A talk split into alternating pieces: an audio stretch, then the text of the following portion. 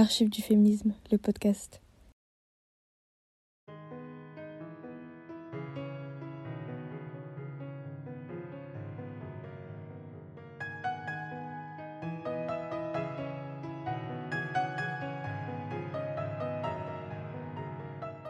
Bonjour et bienvenue sur Archives du féminisme, le podcast, où chaque mois nous tendons le micro aux personnes qui ont à cœur de préserver les archives du féminisme. L'association Archives du féminisme est née en 2000 du constat que les archives féministes en France étaient menacées de disparition. Quel a été le chemin parcouru depuis? Où et comment sont archivées les archives féministes et surtout par qui? C'est pour répondre à ces questions qu'en décembre 2022, j'ai rencontré la présidente Archives du féminisme, Christine Barr, professeure d'histoire contemporaine à l'Université d'Angers, membre du laboratoire TEMOS, spécialiste de l'histoire des femmes et du genre, entre beaucoup d'autres choses.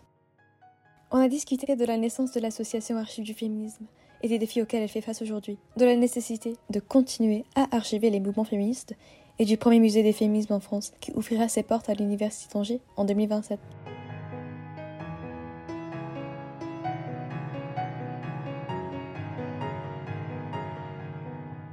Les femmes n'ont pas d'histoire C'est ce qu'on va voir.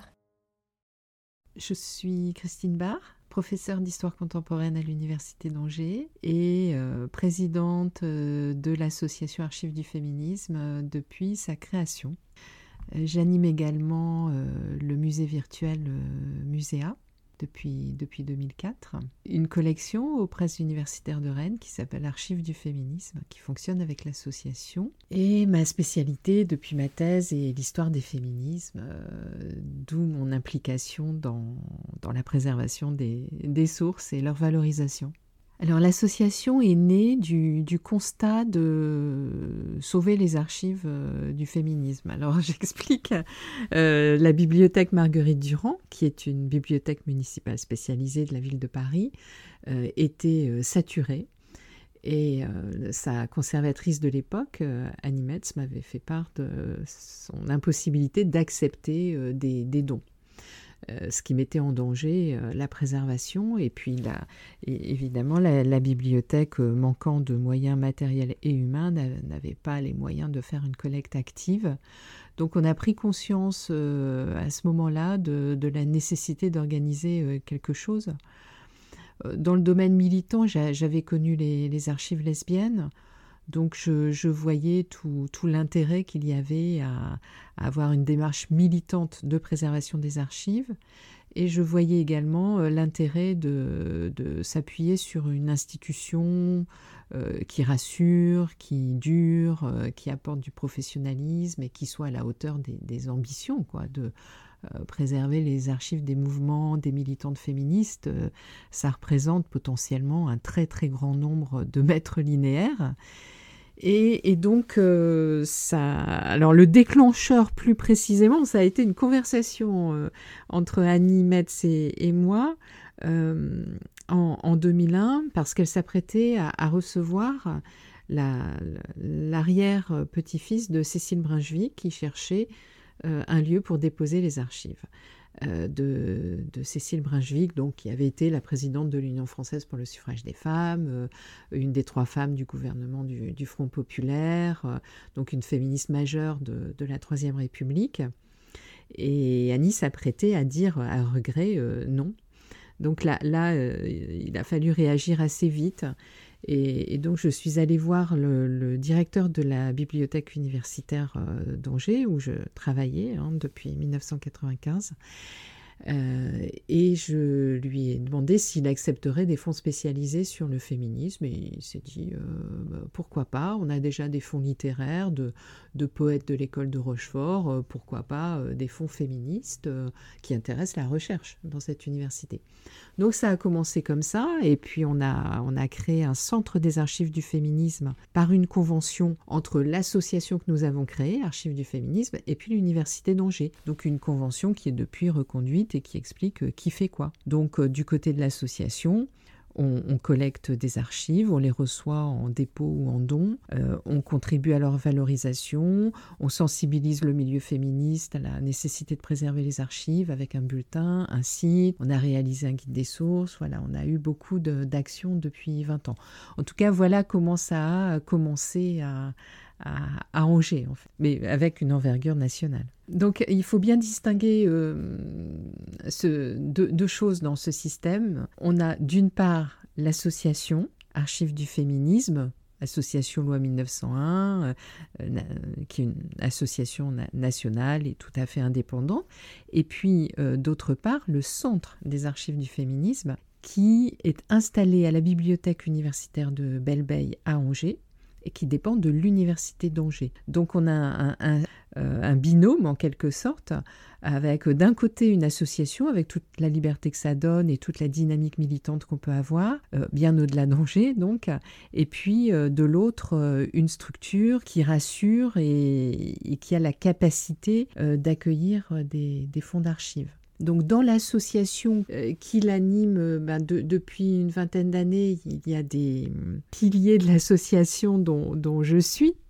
Euh, même s'il n'est pas écrit dans les statuts que je suis une présidente inamovible, mais depuis 22 ans, je suis l'animatrice de cette association, avec euh, dans le, bureau Animetz, donc, qui a été euh, bah, pendant les 20 premières années de la vie de l'association aussi la conservatrice de la bibliothèque Marguerite Durand, Anne-Marie Pavillard, qui travaillait comme bibliothécaire à la contemporaine de Nanterre, à l'époque c'était la BDIC, Bibliothèque de documentation internationale contemporaine de Nanterre, près de l'université, où on trouve aussi des fonds d'archives euh, féministes. Euh, on, a compris au fur et à mesure qu'on allait mettre en réseau en fait des, institutions qui préservaient euh, des, fonds d'archives féministes. Donc il y a dans le conseil d'administration de l'association des membres escalité. Donc au départ la contemporaine de Nanterre, bien sûr la bibliothèque Marguerite Durand et la conservatrice du centre des archives du féminisme donc depuis quelques années euh, France Chabot. Et puis on a augmenté le nombre de membres Escalité avec euh, Christelle Grosso, le centre de documentation du planning familial, puis Nicole Fernandez-Ferrer euh, du centre audiovisuel Simone de Beauvoir. Donc il y a des personnes qui sont impliquées professionnellement dans la préservation des archives et puis par ailleurs des personnes qui le font à titre militant complètement par exemple, euh, enfin je ne vais pas pouvoir toutes les citer, mais je pourrais citer Marine Gillis, euh, par exemple, qui a beaucoup apporté à la commission audiovisuelle. Euh, avant elle, Hélène Fléquinger, Françoise Flamand. depuis 22 ans, évidemment, il y, a, eu du monde. Il y a un turnover dans le conseil d'administration de l'association voilà, avec un, mélange en fait de, personnes qui sont là depuis longtemps et puis de, personnes qui viennent, qui restent quelques années, qui, repartent, souvent des, étudiantes, des personnes qui font leur thèse sur euh, l'histoire des féminismes. Par exemple, Bibia Pavard a été euh, au conseil d'administration, euh, Marion Charpenel, Alban Jacquemart. Bon, là, je vais être injuste parce que je ne vais pas pouvoir citer tout le monde, Claire Blandin, donc euh, pas mal de personnes qui, euh, finalement, depuis, euh, sont assez connues dans le domaine des, recherches sur l'histoire des féminismes, voilà, sont passées par l'association. Et, on essaie de, d'avoir un fonctionnement vraiment transgénérationnel. C'est vraiment un des grands plaisirs qu'on a dans l'association. Hein, d'avoir des, des, jeunes féministes et puis des, des féministes qui ont voilà, dans les 70 ans.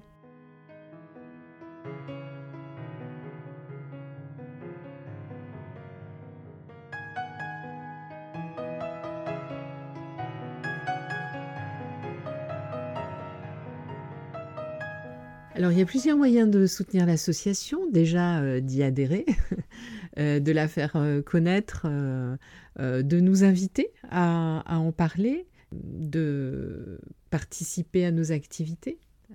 parfois, on, voilà, on donne des conférences, on organise des tables rondes, des, colloques. On, on, a organisé il y a 2-3 ans un colloque sur les féministes et leurs archives qui va être publié. Donc on, a aussi une dimension réflexive, une dimension de recherche sur notre propre pratique. Donc ça, ça permet des échanges avec pas mal de, de, monde. Bien sûr, ça peut être une aide pour signaler qu'il faudrait aller chercher tel ou tel fonds d'archives. Quand on connaît une féministe qui est vieillissante ou malade ou bien plus jeune mais qui déménage ou, bien des toutes jeunes aussi et qui s'apprêtent à, je sais pas, changer d'ordinateur, euh, qui ne préservent pas leur euh, disque dur. Je, voilà, parce qu'on a maintenant des archives nativement numériques et, elles sont pas forcément mieux préservées que les autres. Au contraire, participer en fait à une, conscientisation sur la nécessité de préserver la mémoire des féminismes. Alors on ne garde jamais tout. Alors là, il y a un petit conflit d'intérêts entre la féministe et, l'archiviste et l'historienne. L'historienne euh, rêverait d'avoir tout et, n'a jamais tout. Hein. donc ça n'a jamais existé de tout préserver. Alors il y a une peut-être une, sorte d'exception fascinante c'est euh, justement le fonds Cécile Brunswick, parce qu'il a été saisi par euh, les Allemands euh, quand ils sont arrivés à Paris en 1940.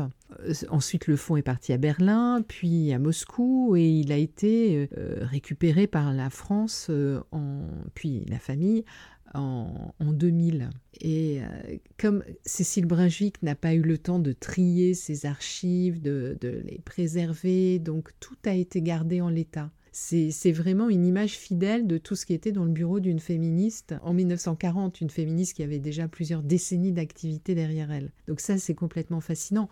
Mais sinon, euh, la plupart des, dons sont précédés par un tri. Et malheureusement, malheureusement, quand on croit que le privé est politique et qu'on s'intéresse aux aspects biographiques de l'engagement féministe, on a peu de documentation personnelle dans, les fonds qui nous sont confiés. Parfois, on n'a même pas de copie des documents d'identité. On a peu de correspondance. Donc ça, ça fait une différence entre les vieux fonds d'archives féministes de la première vague, où des correspondances entre féministes ont été gardées, et les, la documentation euh, de la deuxième vague qui est un peu plus sèche, un peu plus euh, administrative sur le fonctionnement des associations, beaucoup beaucoup de documentation, de revues de presse, de littérature grise, mais euh, pas de choses ou trop peu de choses personnelles, par exemple des collections de photos. avec des annotations, des légendes. Ça, on en a un peu, mais ça nous manque. Euh, donc il faudrait qu'on arrive à, réorienter un peu euh, les, choses pour euh, améliorer la, documentation de ce côté-là, les, objets aussi dont on a bien besoin pour réaliser des expositions.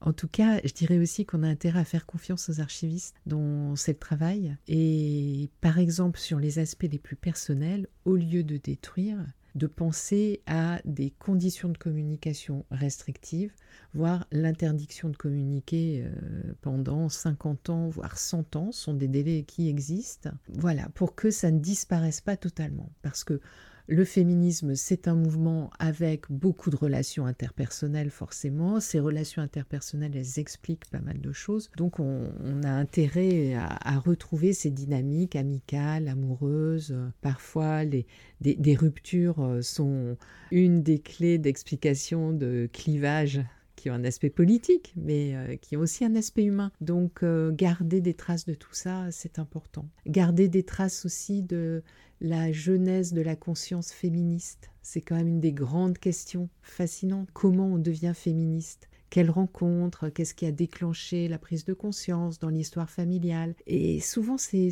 pas documenté ça. Hein. Donc on peut inciter des féministes à écrire leur récit de vie et puis aussi à, répondre à des questions euh, lors d'entretiens filmés. C'est très très important euh, de comprendre les conditions de production d'un fonds d'archives quand on fait de l'histoire. Parce qu'on comprend les pleins et les vides, on comprend les raisons du tri fait en amont par la personne ou l'association. Quand on fait de l'histoire, ça peut, ça peut être très très important. Je pense à une association qui avait eu un comportement assez accommodant sous Vichy euh, et qui est devenue euh, féministe après la Seconde Guerre mondiale et cette association, elle s'inquiétait de comment, euh, comment on allait interpréter euh, cette, période, cette période-là. Donc on, a vraiment besoin d'histoires de dons. Euh, Bénédicte Graille a d'ailleurs écrit un excellent article qui s'appelle euh, Les raisons du don. Il y, y, a, aussi un accompagnement pendant le don, après, il y a toujours des échanges qui demeurent. bon, plus ou moins poussés avec la personne ou l'association qui, a donné ou déposé c'est à la fois touchant et, instructif. C'est important de comprendre aussi ce que la personne espère. Hein. Elle espère souvent euh, voilà, avoir sa place dans, l'histoire du féminisme ou des féminismes qui, qui va s'écrire.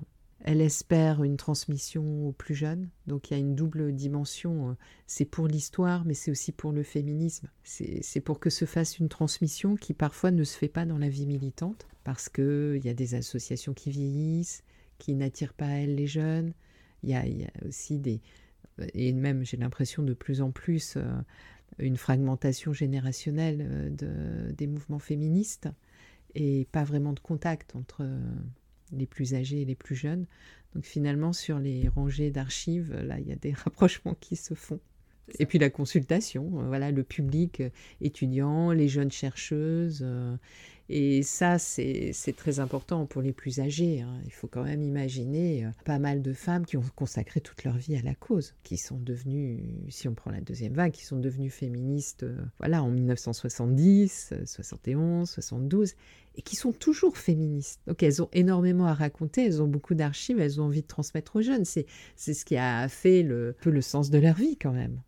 Ah oui, bien sûr, j'ai commencé à donner mes archives euh, voilà, d'historienne et de, et de féministe euh, et de présidente d'archives du féminisme. Donc il y aura à la fois les archives de l'association que mes archives de, de chercheuses, de chercheuses féministes, d'historiennes féministes. C'est en cours, surtout que je suis très conservatrice. Donc, j'ai beaucoup de choses.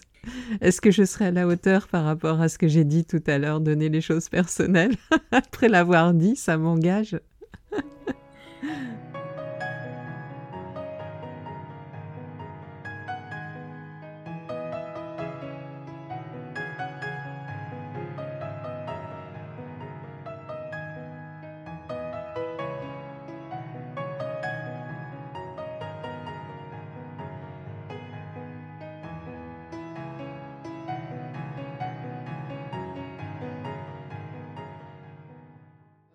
plusieurs défis à relever. On a d'abord le, défi du numérique. Là, on est un peu dépendante des techniques de conservation euh, hein, dans ce domaine. On n'y voit peut-être pas encore assez clair, mais puisque la troisième vague est principalement numérique, euh, on doit vraiment avancer parce que cette troisième vague, elle a déjà un quart de siècle. Donc euh, il y a déjà beaucoup de choses. Donc euh, je dirais la priorité, euh, c'est de commencer à archiver la troisième vague, bien sûr de compléter sur la, deuxième vague. Il y a encore beaucoup de militantes qui ont leurs archives chez elles. le défi de continuer à faire vivre une commission audiovisuelle dynamique avec toujours de nouveaux entretiens filmés avec des militantes. Le défi de la variété des féminismes qui doit se refléter dans le centre des archives du féminisme. Et là, on peut mieux faire. Euh, c'est-à-dire que on, a accepté en fait des, des, dons qui nous étaient proposés, beaucoup. Parfois, on s'est battu pour avoir certains fonds d'archives, mais dans la majeure partie des cas, la proposition est plus ou moins spontanée et on, accepte presque euh, tous les dons qui nous sont proposés. On étudie euh, voilà, le, fond, on voit s'il peut quand même aller à la bibliothèque Marguerite Durand si c'est un fond de petite taille, sinon ça va au centre des archives du féminisme. La diversité, euh, alors c'est à la fois une diversité de nature des archives et une diversité euh, de sensibilité féministe sur les féminismes intersectionnels. On a peu de choses. Euh. Il y a une inégalité face à l'archivage. Quand des groupes sont marginaux, ont peu d'argent, ont de la méfiance à l'égard des institutions, l'université est une institution, il y a des chances qu'on n'ait pas les archives.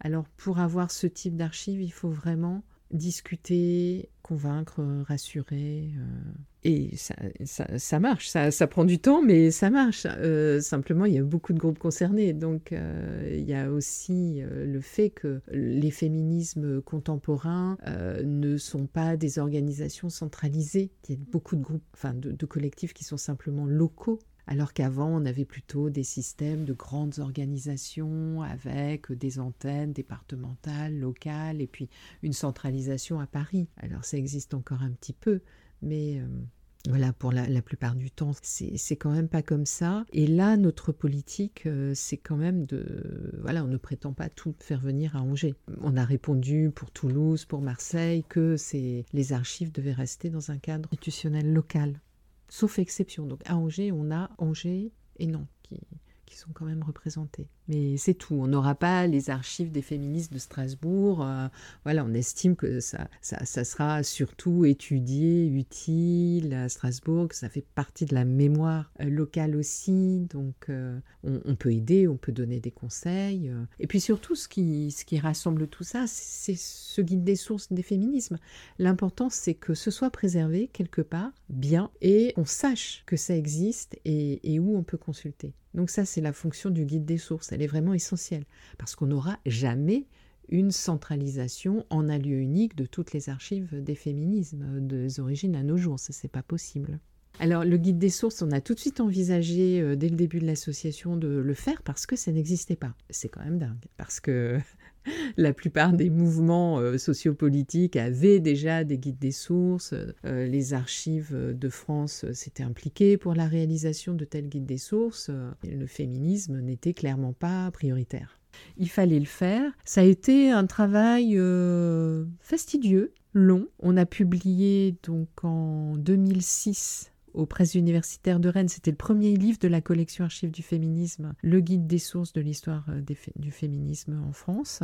Et ensuite, on en a fait une version euh, numérique qui est sur le site de l'association avec un peu de, mise à jour. Puis on rêve maintenant de quelque chose de, mieux encore que ce qu'on peut trouver là en, ligne. Donc ça, c'est oui, c'est vraiment quelque chose de, très important, tout un travail collectif. Euh, entre-temps aussi, dans les bibliothèques, les centres d'histoire, les, centres d'archives spécialisés, les référencements des fonds d'archives ont beaucoup progressé à la bibliothèque Marguerite Durand et au centre des archives du féminisme surtout. Donc voilà, c'est un peu plus facile de s'y retrouver. À il, y a, il y a 20 ans, c'était pas, pas évident. Et ça reste de toute façon très utile parce que dans le guide des sources, il y avait euh, des notices euh, qui accompagnaient la présentation des fonds, donc il y a aussi euh, toute une aide à la recherche en dehors du signalement des fonds.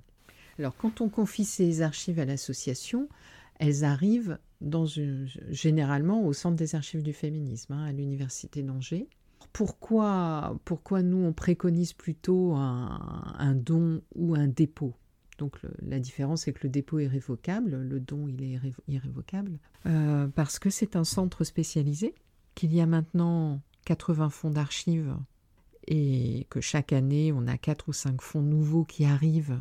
Donc c'est depuis un moment le plus, la plus grosse concentration de fonds d'archives sur l'histoire du féminisme en France. Hein. Donc il, a, il, y a des correspondances entre fonds, maintenant des fonds qui se complètent. Je pense au fonds planning familial, docteur Pierre Simon, euh, la doctoresse Suzanne Képès, euh, le MLAC, le mouvement de libération de l'avortement et de la contraception, le GIS, le groupe d'information santé.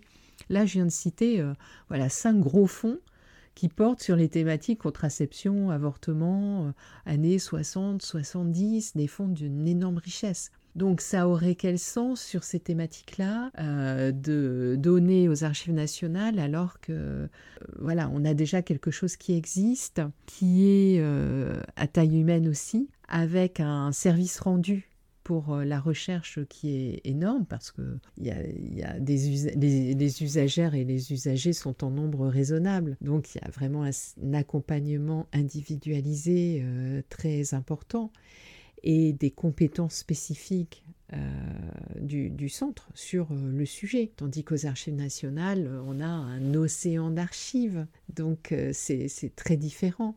Alors j'entends bien euh, que certaines disent oui, mais bon, si les féministes sont pas aux archives nationales, c'est un petit peu comme si elles n'appartenaient pas à, cet ensemble national et on fait bande à part.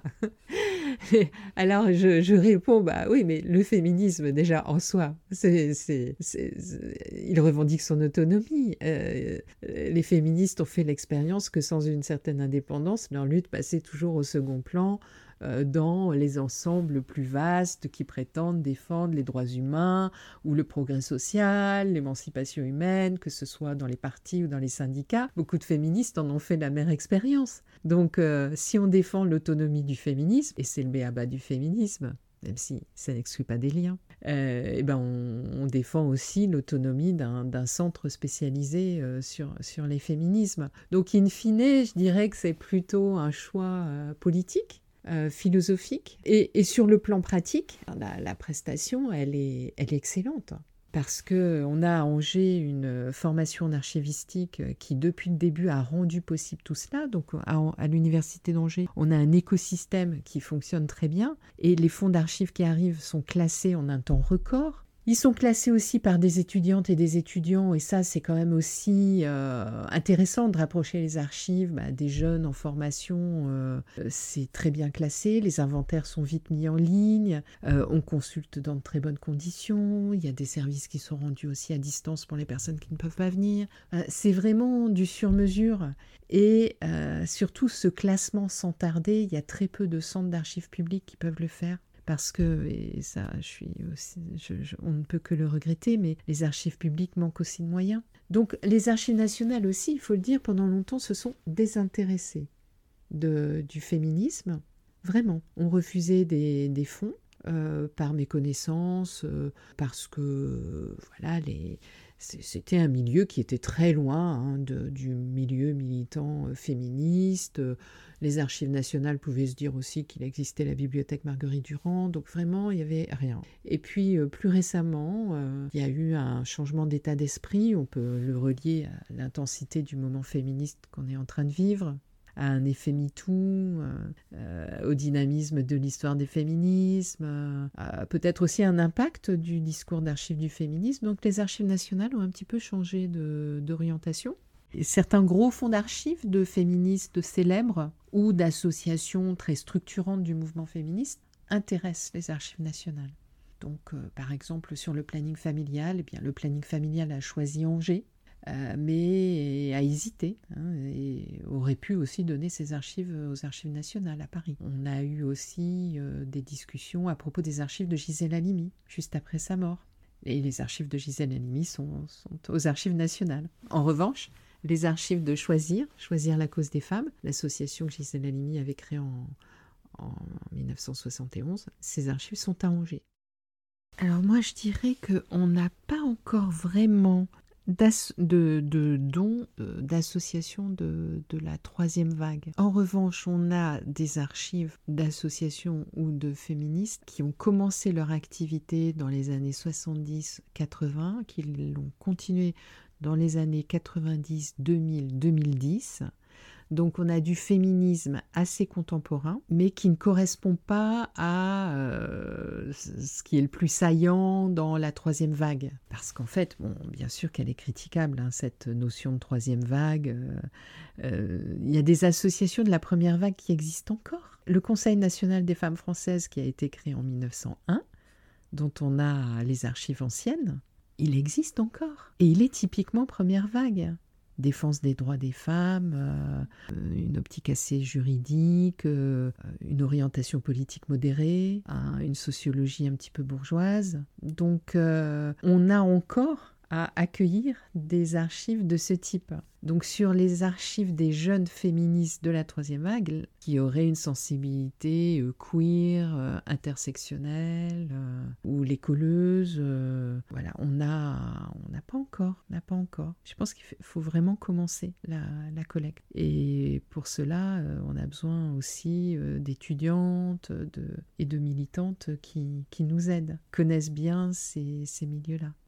On avait eu des discussions sur euh, archiver l'antiféminisme parce que Ça, c'est une orientation à laquelle je tiens beaucoup en tant qu'historienne, c'est ne pas séparer euh, l'étude des féminismes et l'histoire des antiféminismes parce qu'ils s'influencent réciproquement. Mais euh, finalement, on n'a jamais, euh, voilà, on n'a jamais franchi le pas.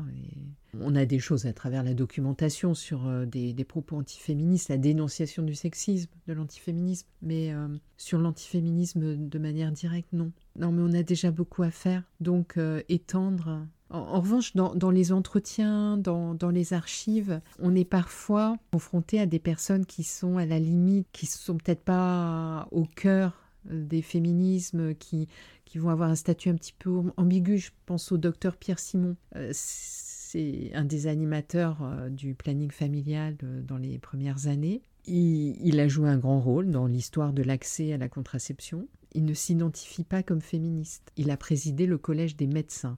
Donc il avait un positionnement en tant que médecin, en tant que franc-maçon, en tant qu'homme progressiste. Mais il y a, quelque chose d'anachronique et d'un peu faux à le qualifier de féministe. Et pourtant, il a quand même donné une partie de ses archives au centre des archives du féminisme.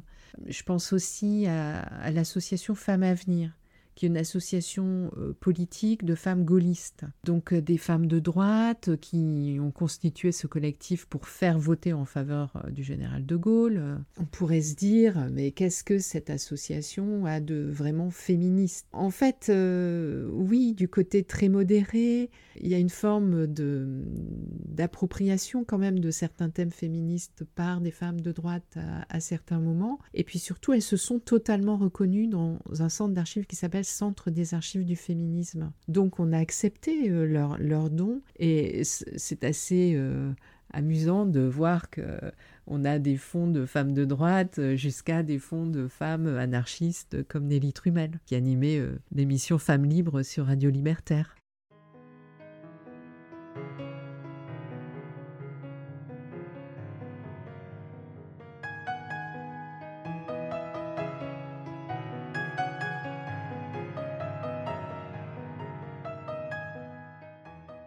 J'ai l'impression de commencer à radoter quand je parle de ça, mais euh, mon, émotion, alors j'ai eu euh, peut-être trois très, très émotion très, très forte avec les archives féministes. Et c'est ancien, euh, mais ça explique sans doute euh, la, force de mon investissement dans cette association parce que, euh, voilà, j'ai été profondément émue. alors déjà, quand je faisais ma thèse sous la direction de Michel Perrault, donc j'ai fait ma thèse entre 1989 et 1993, et à ce moment-là, donc j'ai travaillé sur les fonds euh, rassemblés par Marie-Louise Bouglet à la Bibliothèque historique de la ville de Paris. Et là, on m'a donné des, fonds d'archives qui visiblement n'avaient jamais été euh, consultés. Et, l'émotion, euh, l'émotion d'ouvrir des, paquets d'archives comme ça, oubliées en fait depuis des décennies, et de retrouver dans ces archives une vie des, féministes qui organisaient des réunions. Alors c'était des féministes assez radicales justement qui ont donné à Marie-Louise Bouglet, donc euh, qui étaient pacifistes pendant la guerre de 14-18, euh, qui voulaient radicaliser la lutte pour le droit de vote, euh, qui voulaient faire le lien avec les luttes des travailleuses et les syndicats. Enfin, je me sentais, c'est un grand mot, mais justicière, pas seulement historienne, mais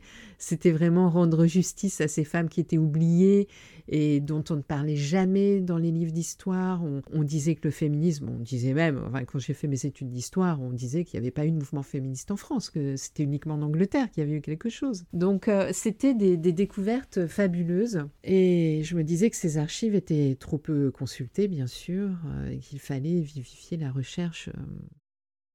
Alors, mon deuxième souvenir très fort, c'est en 90-91, au hasard de, la euh, découverte de, l'encyclopédie euh, d'Hélène Brion à la bibliothèque Marguerite Durand. Entre deux pages, j'ai découvert euh, une photo de Madeleine Pelletier. Madeleine Pelletier, habillée en homme, qu'on voit en pied, avec derrière un mur de briques, et avec son pantalon, sa canne, un chapeau melon. et j'avais déjà lu Madeleine Pelletier, j'étais fascinée par elle, et c'est la seule photo où on la voit en pantalon vraiment habillée en homme. On savait qu'elle s'habillait en homme. Elle a écrit, elle a publié sur le sujet euh, dans ses mémoires euh, elle en parle. Et avoir une sorte de preuve visuelle d'une photo que je trouve extrêmement émouvante, ça m'a fait un, coup au cœur, c'était génial. Et c'était le moment où j'organisais le, le, colloque sur Madeleine Pelletier à, Jussieu, à l'université de Paris 7. Donc euh, évidemment, j'ai utilisé cette photo. Ce, ce qui m'avait frappé, c'était qu'elle n'était pas inventoriée, cette photo. Donc on ne savait pas qu'elle existait. Et puis, euh, il y a toute une histoire parce que depuis, euh, bah, les numérisations de photos euh, ont progressé, les inventaires en ligne, et l'original, en fait, existe à la BNF, avec une légende. Maintenant, on sait que c'est l'agence Roll, donc une photo d'agence, on connaît la date, 1912, parce que dans la photo que j'avais vue à la bibliothèque Marguerite Durand, il y avait un côté mystérieux, il n'y avait pas de date, on ne savait pas d'où venait la photo. Euh. voilà, donc le, mystère euh, est désormais euh, percé. Puis je me souviens aussi après le colloque, euh, quand on me demandait des visuels dans la presse, un magazine féminin avait refusé cette photo au prétexte qu'elle allait choquer les lectrices. Donc ça m'a aussi voilà confirmé dans l'idée que les idées de Madeleine Pelletier restaient euh, très transgressives et, que cette idée d'une égalité absolue pourrait conduire au dépérissement du genre féminin. Ça, continue à choquer beaucoup une partie de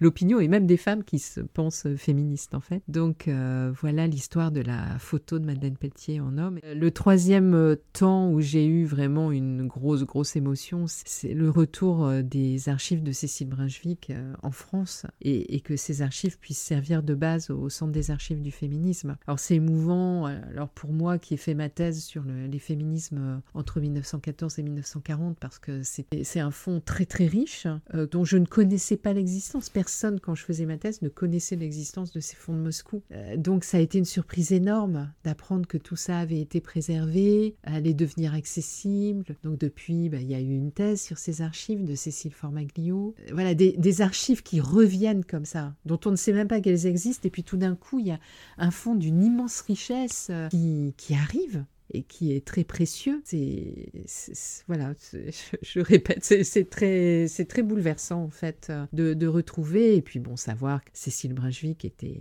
persécutée en tant que juive, en tant que euh, membre du gouvernement de Front Populaire. Euh, elle a dû se cacher sous l'occupation. Elle a heureusement survécu. Et euh, donc c'est un fonds d'archives vraiment particulier et qui nous tient très à cœur. J'ai été très touchée aussi que la famille accepte de nous faire confiance alors que tout restait à construire et que ça a été la base.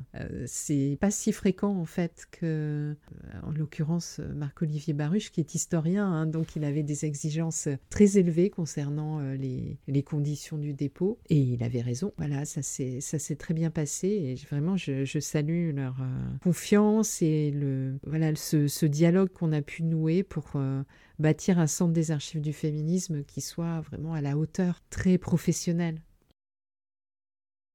On s'est rendu compte en plus de 20 ans de, pratique euh, du, Centre des archives du féminisme, euh, qu'il y avait des, demandes de visite euh, lors du mois du genre, autour du 8 mars ou dans d'autres occasions. On, on, ne pensait pas que le lieu de conservation des archives et les archives elles-mêmes allaient attirer l'attention d'un public assez large en fait qui, avoir l'occasion de, demander de participer à, ces visites. Donc ça a fait germer une idée. Alors c'est pas c'est pas la seule source d'inspiration pour euh, le, musée des féminismes. Il y a eu plusieurs choses. En fait, quand on a créé l'association Archives du féminisme, euh, il y a 20 hum, ans donc, on a développé parallèlement un projet de musée d'histoire des femmes. Et Paris, la ville de Paris avait décidé de l'accueillir. Et donc on pensait à, prendre appui sur des collections de la bibliothèque Marguerite Durand pour euh, monter ce musée. Mais là, un musée assez large, quoi, sur, euh, sur l'histoire des femmes. On avait créé une association que j'animais qui s'appelait La Cité des femmes. Le projet muséographique était écrit, on avait vu la direction des musées de France, on avait pris plein de contacts politiques, il y avait un soutien politique. Euh, donc la ville de Paris a adopté le projet et après l'avoir annoncé, n'a plus rien fait. Le projet, pour des raisons qui ne nous ont jamais été expliquées, est tombé à l'eau. Et euh, c'est à la suite d'ailleurs de cet euh, échec que Muséa, le musée virtuel de l'histoire des femmes et du genre, a été créé à l'Université d'Angers en 2004. Parce qu'on s'est dit, bon, bah là, on va se reposer sur nos propres forces, dans un cadre universitaire, on sera autonome, on ne sera pas dépendant des politiques, et on va avancer comme ça et montrer qu'on a besoin d'avoir un musée. Et donc, c'était plus facile de créer un musée virtuel. Et puis, euh, régulièrement, j'étais interviewée par des journalistes sur et pourquoi il n'y a pas de musée des femmes en France alors que ça existe ailleurs. Euh, ensuite, euh, il y a eu la soutenance de Julie Bott sur l'histoire des musées de femmes dans le monde. Voilà, il existe des dizaines de, musées de femmes. le seul qui existe en France en, 2022, c'est Muséa. Donc cette thèse m'avait aussi rappelé finalement toute une histoire hein, de ces tentatives de créer euh, quelque chose en, France. Puis euh, en mai 2022, je lis dans Le Monde euh, une tribune de Magali Lafourcade, une magistrate spécialiste des droits humains, qui réclame la création d'un musée des acquis féministes. Donc j'étais enchantée de, lire cela et je l'ai contactée en lui disant mais on pourrait sans doute construire quelque chose à Angers parce que on a la formation d'archivistique, on a évidemment la collection d'excellence, qui est maintenant reconnue, labellisée collection d'excellence, de, la bibliothèque universitaire, donc le Centre des archives du féminisme. On, a, euh, on est instruite aussi par euh, cette tentative des années 2000. Et euh, on a tout le réseau, en fait.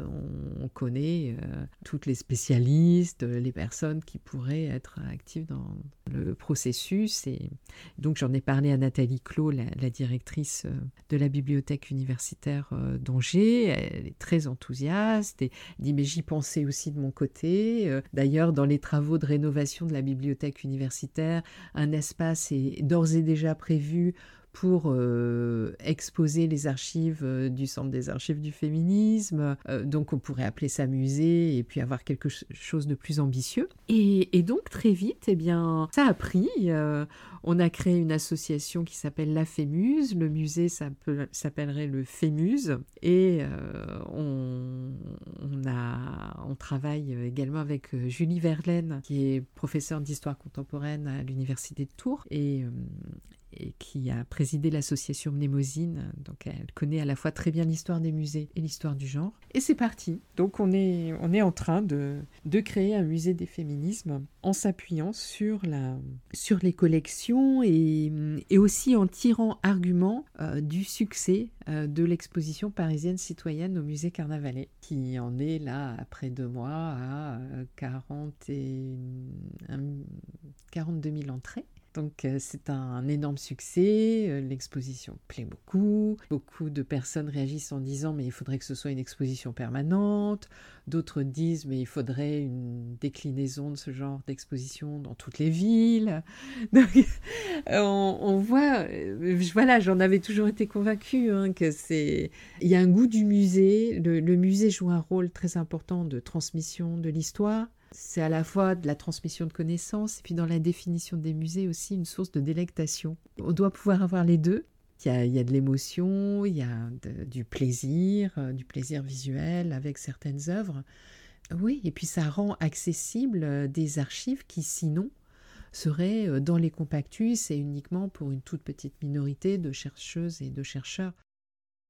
Voilà, donc on aura une première euh, inauguration en 2024 et puis la fin des travaux est prévue en 2027. Donc là, on aura euh, le musée dans la BU de Belle avec l'arrêt du tram juste à côté. Donc le musée sera à 15 minutes de la gare, sera dans un, quartier, donc Belle très jusque-là assez excentré, mais rapproché du centre par le tram. Et puis il y a toute une vie aussi euh, qui se développe à belle avec de plus en plus d'associations, la maison de quartier, ce sera un écoquartier très vert, donc un, site qui va devenir très très agréable. Donc euh, c'est chouette et puis euh, ce qui rend aussi raisonnable le projet, c'est qu'il n'y a pas à construire un musée. On est quand même dans une période économique très difficile. Donc c'est à l'occasion de travaux qui de toute façon se faisaient que le musée va, va pouvoir se constituer.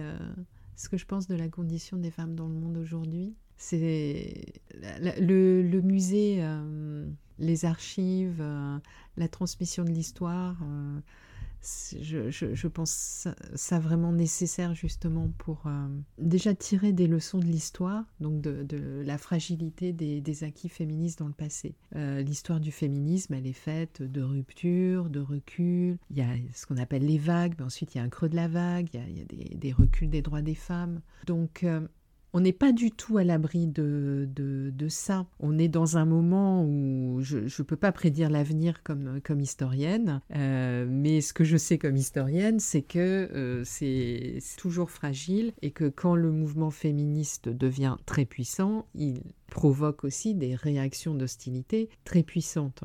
Donc c'est vrai que là, par exemple en France, c'est difficile d'imaginer un retour en arrière, mais euh, les Afghanes ou les Iraniennes euh, ont vécu euh, des, des, régressions extraordinaires, inimaginables.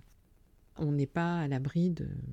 On n'est pas du tout à l'abri en France les situations de crise économique, sociale, démocratique euh, sont très propices au, recul des droits des femmes.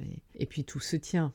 Euh, la situation des étrangers en France, euh, la, situation des minorités LGBT.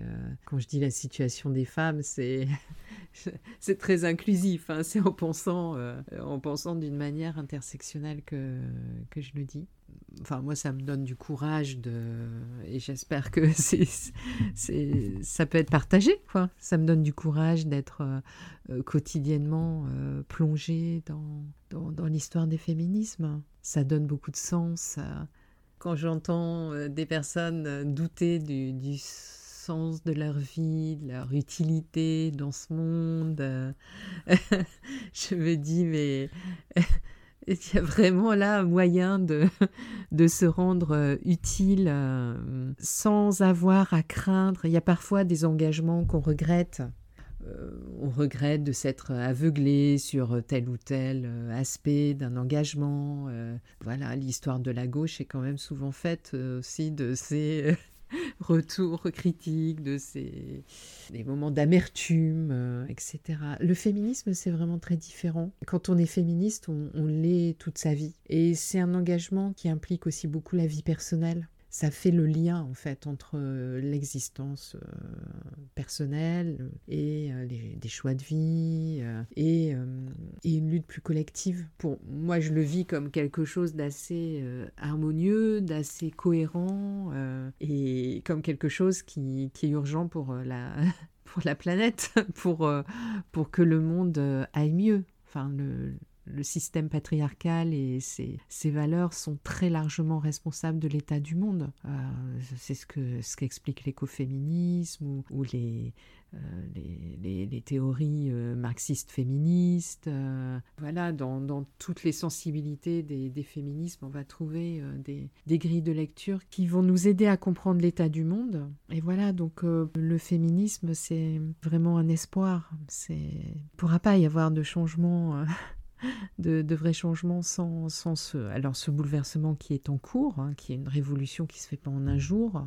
On ne peut pas éliminer le patriarcat en, quelques décennies. Euh, ça se joue pas à l'échelle de nos vies. Mais être un maillon de la chaîne, c'est très très important. Ça nous relie dans le temps, ça nous relie dans l'espace aussi avec euh, celles qui luttent dans des conditions tellement difficiles, au, péril de leur vie, euh, parfois en y perdant leur vie. Donc, euh, bien sûr, c'est facile pour nous, enfin relativement hein, facile pour nous euh, en France. Faut pas oublier que le, féminisme, c'est un, voilà, l'émancipation des femmes, euh, c'est un, combat mondial. Et voilà, si tu me demandes qu'est-ce que je pense du féminisme aujourd'hui, j'ai surtout beaucoup d'admiration, de respect pour celles qui vivent dans des contextes totalitaires avec une répression policière euh, terrible. Donc ça concerne pas mal de pays. Voilà, donc être féministe euh, en France, c'est pas seulement se battre pour les droits des femmes, c'est pas seulement une lutte, sectorielle en fait, c'est beaucoup plus vaste. C'est se battre pour que les, conditions d'une égalité euh, soient, soient, possibles et se battre pour la démocratie. On peut pas dire que la, voilà, la France n'est pas un modèle euh, absolu. Il y, a, quand même euh, des problèmes récurrents et des dérives aussi euh, contemporaines. Et donc, voilà, être féministe, c'est aussi s'impliquer, quoi, comme, citoyenne, tout simplement. et pas, voilà, pas seulement sur les questions féministes, mais de relier le féminisme à des enjeux de, démocratie, de respect des libertés de, lutte contre les inégalités, parce qu'on a besoin de liberté, mais on a aussi besoin de beaucoup plus d'égalité. C'est quoi les droits des femmes quand euh, il y a tant de femmes sous le seuil de pauvreté, tant de femmes qui vivent à la rue? Donc euh, tous ces combats sont tous ces combats sont reliés euh, et, ils sont hyper urgents, hyper urgents. Voilà, c'est s'engager pour cette cause, ça, oui, je sais pas, je peux pas le dire autrement, ça, ça donne du sens à la vie. Bah, si on veut vivre une vie euh, pas, trop égoïste, quoi. Et heureusement, il y a encore beaucoup de gens qui veulent avoir ce genre de, vie. Euh. Alors, c'est aussi parler euh, des, plaisirs, hein, parce qu'on s'engage, on s'engage pas pour être martyr, et s'épuiser, on s'engage parce qu'on y trouve des satisfactions personnelles c'est un plaisir intellectuel de comprendre comment ça marche le monde et comment on pourrait le changer. Il y a, une part de plaisir intellectuel, de lire des choses passionnantes, euh, de lire pas seulement des essais, mais le féminisme, c'est aussi de la culture, c'est des romans, c'est de la poésie, c'est du cinéma. Donc, euh, moi, ça fait des années que je suis euh, immergée dans cette culture-là et qui fait, voilà, qui fait complètement partie de ma vie à laquelle j'appartiens, à laquelle je contribue aussi euh, à ma façon. Et puis, être féministe, c'est des liens c'est sortir d'une forme de, solitude et cultiver la solidarité, la sororité, transmettre dans tous les sens, euh, avec les plus jeunes qui ont aussi beaucoup de choses à m'apprendre, pour moi qui suis vieillissante. Euh, voilà, ça va dans les deux sens. C'est pas forcément vertical, euh, même si je suis prof de fac, mais vraiment non, j'apprécie. Au contraire, l'horizontalité des, relations. Euh. Voilà, c'est le plaisir, la joie de, de vivre ces, relations-là, des, des, beaux moments militants, des, belles rencontres euh, avec des personnes qui partagent nos idéaux et sans sectarisme, parce que ça j'y tiens beaucoup. Le fait de militer archive du féminisme, ça nous met peut-être un petit peu à l'écart de conflits, euh, de, parfois d'une certaine violence, hein, il ne faut pas être euh, naïve.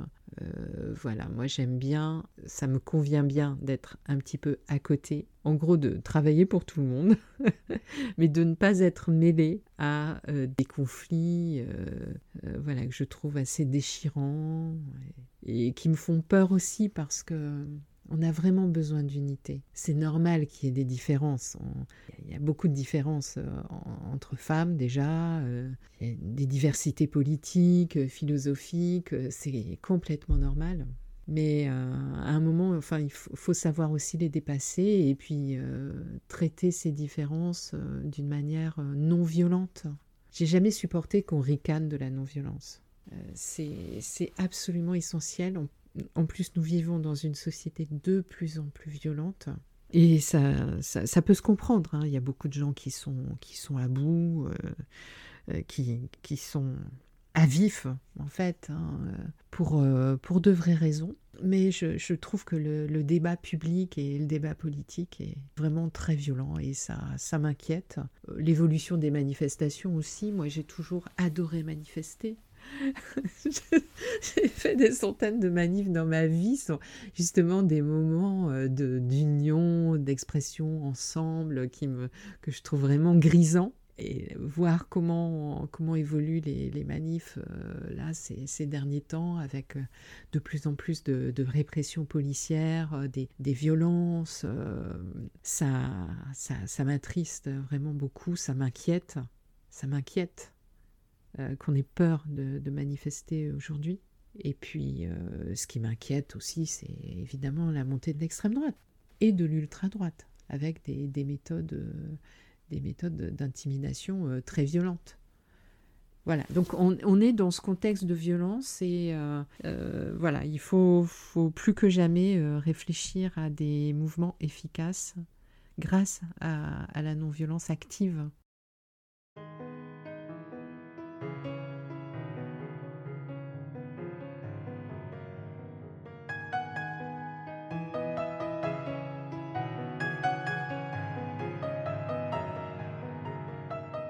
C'est Christine Barr pour le premier épisode d'Archives du féminisme, le podcast, produit par l'association Archives du féminisme et réalisé par Dervla Hennessy en décembre 2022. Le lien vers la transcription de l'épisode est disponible en description. Merci beaucoup pour votre écoute et rendez-vous le mois prochain pour un nouvel épisode. Cette fois en compagnie d'Annie Metz, conservatrice générale des bibliothèques et directrice de la bibliothèque Marguerite Durand jusqu'en 2020. Pour finir, nous écoutons l'hymne des femmes, à l'origine écrite et composée par des militantes du MLF en 1971 ici réécrite et interprétée par la chorale féministe Nos Lèvres Révoltées, que nous remercions chaleureusement. À bientôt avec Archives du féminisme.